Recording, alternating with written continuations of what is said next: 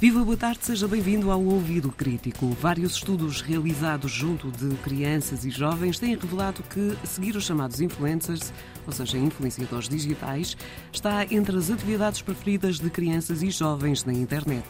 Seja vendo vídeos no YouTube ou seguindo as suas contas em redes sociais como o TikTok ou o Instagram.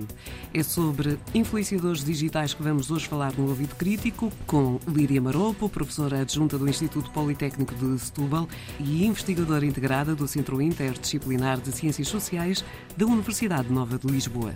Viva, boa tarde, professora. Há muitos anos, ou há alguns anos, investiga esta relação das crianças, dos jovens com os mídia, mas esta questão dos influenciadores é uh, mais recente. Ainda mais quando são as próprias crianças que são os influenciadores.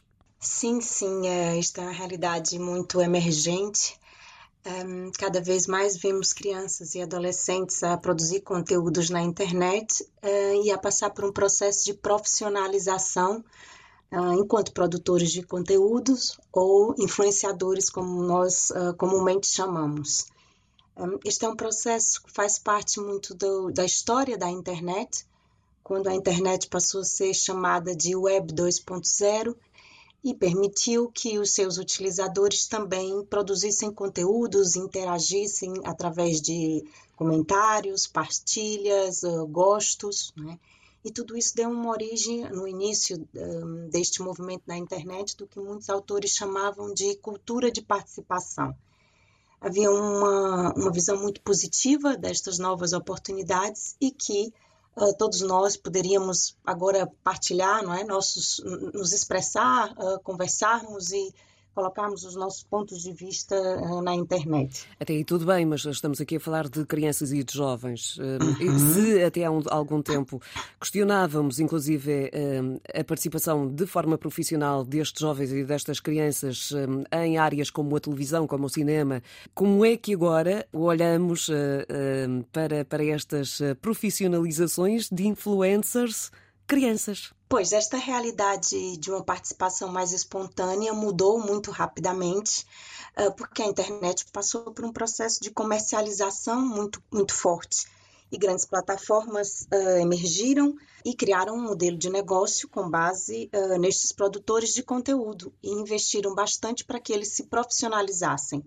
Por exemplo, o YouTube, que foi um dos pioneiros neste, neste movimento, investiu bastante para profissionalizar estes, estes hoje chamados influenciadores. Por exemplo, criou um programa de parcerias com uma série de regras que eu posso, uh, sendo produtor de conteúdos, monetizar os meus vídeos. Sim, mas não deixam de ser uh, crianças que estão ali expostas. Portanto, aqui levanta-nos questões que têm a ver com a proteção da criança. Uh, há aqui uma nova realidade com que estamos todos a lidar. Exato, como eu, como eu estava a explicar, um, temos aqui os dois lados da questão. Um primeiro lado é, é, a ideia de que havia uma possibilidade maior de expressão de crianças e jovens no espaço público, o que eu acredito que todos nós vemos como algo positivo, não é?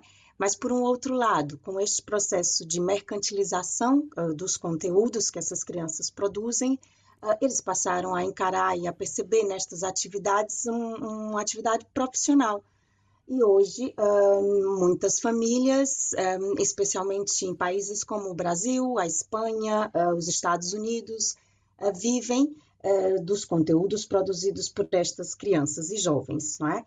Então, tem todo um outro lado aqui de reflexão que nós temos que fazer, que estas atividades não são regulamentadas. Crianças e jovens que trabalham como artistas na televisão ou no cinema, por exemplo, uh, tem que seguir uma série de regras, uh, o horário, a escola, Uh, enfim, é tudo muito mais regulamentado. E Já no trabalho... âmbito, neste, neste campo dos influencers, eles muitas vezes usam esses espaços para produzir conteúdo.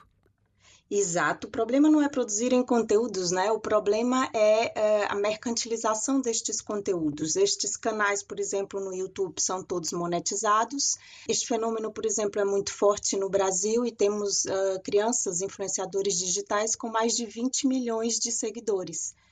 É, são famílias inteiras que hoje vivem, uh, cuja renda vem destes vídeos e que, e que é uma renda bastante significativa.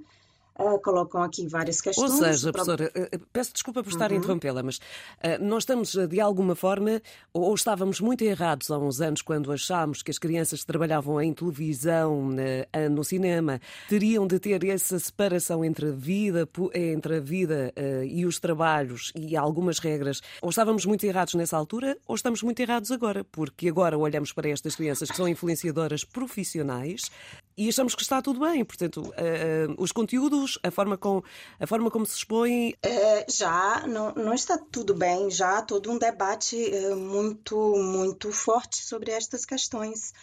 Um, em vários países, o Ministério Público tem atuado, tem procurado regulamentar, por exemplo, a publicidade nestes canais, a forma como eles atuam nestes canais, é? mas há aqui ainda uh, todo um, um um vácuo é, na legislação, um vácuo social, uh, em que não há respostas ainda para estas questões. Agora, olhando né, para estas partilhas que são feitas particularmente por influencers crianças, que tipo de conteúdo é que elas partilham e que público é que as segue? Uh, basicamente, é entretenimento, uh, brincadeiras, jogos, um, estilos de vida, música, dança. Uh, há toda uma cultura infanto-juvenil que perpassa estes, estes vídeos e que encontram uma enorme popularidade, porque são crianças e jovens produzindo conteúdos para crianças e jovens. Né?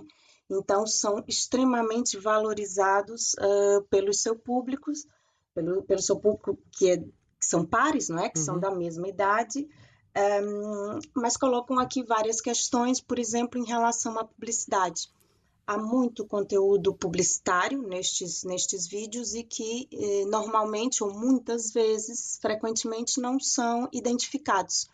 Então, este é um outro problema que se coloca. Há uma promoção aqui de uma cultura do consumo e as crianças, especialmente as mais novas, não conseguem discernir o que, que é conteúdo publicitário ali ou o que é um, entretenimento, não é? Uhum. é? Então, este é um outro aspecto que precisa ser bastante debatido socialmente. Portanto, tanto do lado dos influencers quanto do público que acompanha estes, estas publicações online, conseguimos perceber aqui que há, um, portanto, para já, até devido às idades, faltam-lhes competências mediáticas para separar o trigo do joio nestes, nestes conteúdos. Há que haver também uma intervenção adulta para que eles consigam fazer essa distinção. Pois, para que os conteúdos, que já é uma regulamentação não é, da internet, para que os conteúdos publicitários sejam identificados.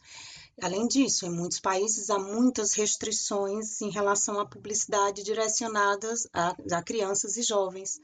Um, e estes formatos, estes novos formatos do YouTube conseguem muitas vezes ultrapassar, digamos assim, estas barreiras legais.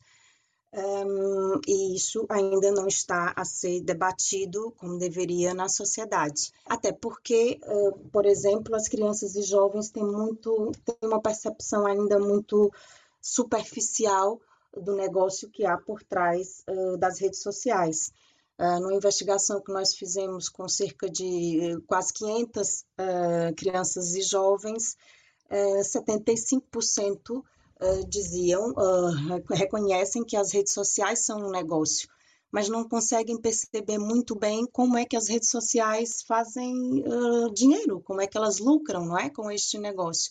Não percebem, por exemplo, que são seus dados que são vendidos para depois serem, receberem publicidade direcionada. Então, em, de uma maneira geral, falta aqui uma literacia midiática digital destas crianças e jovens para perceberem os interesses comerciais que há por trás. Por isso mesmo são bastante um, suscetíveis as mensagens uh, publicitárias que, que, existem claro que sim.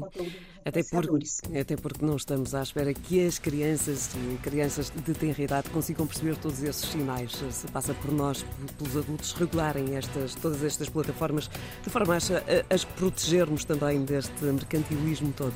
Muito obrigada, minha professora Lídia Maropo, por ter passado por esta emissão do uh, Ouvido Crítico, um programa de educação para os média da Antena 1 e do Mil Lobos, Observatório sobre Média Média, Informação e Literacia do Centro de Estudos de Comunicação e Sociedade da Universidade do Minho e que está de volta na próxima semana.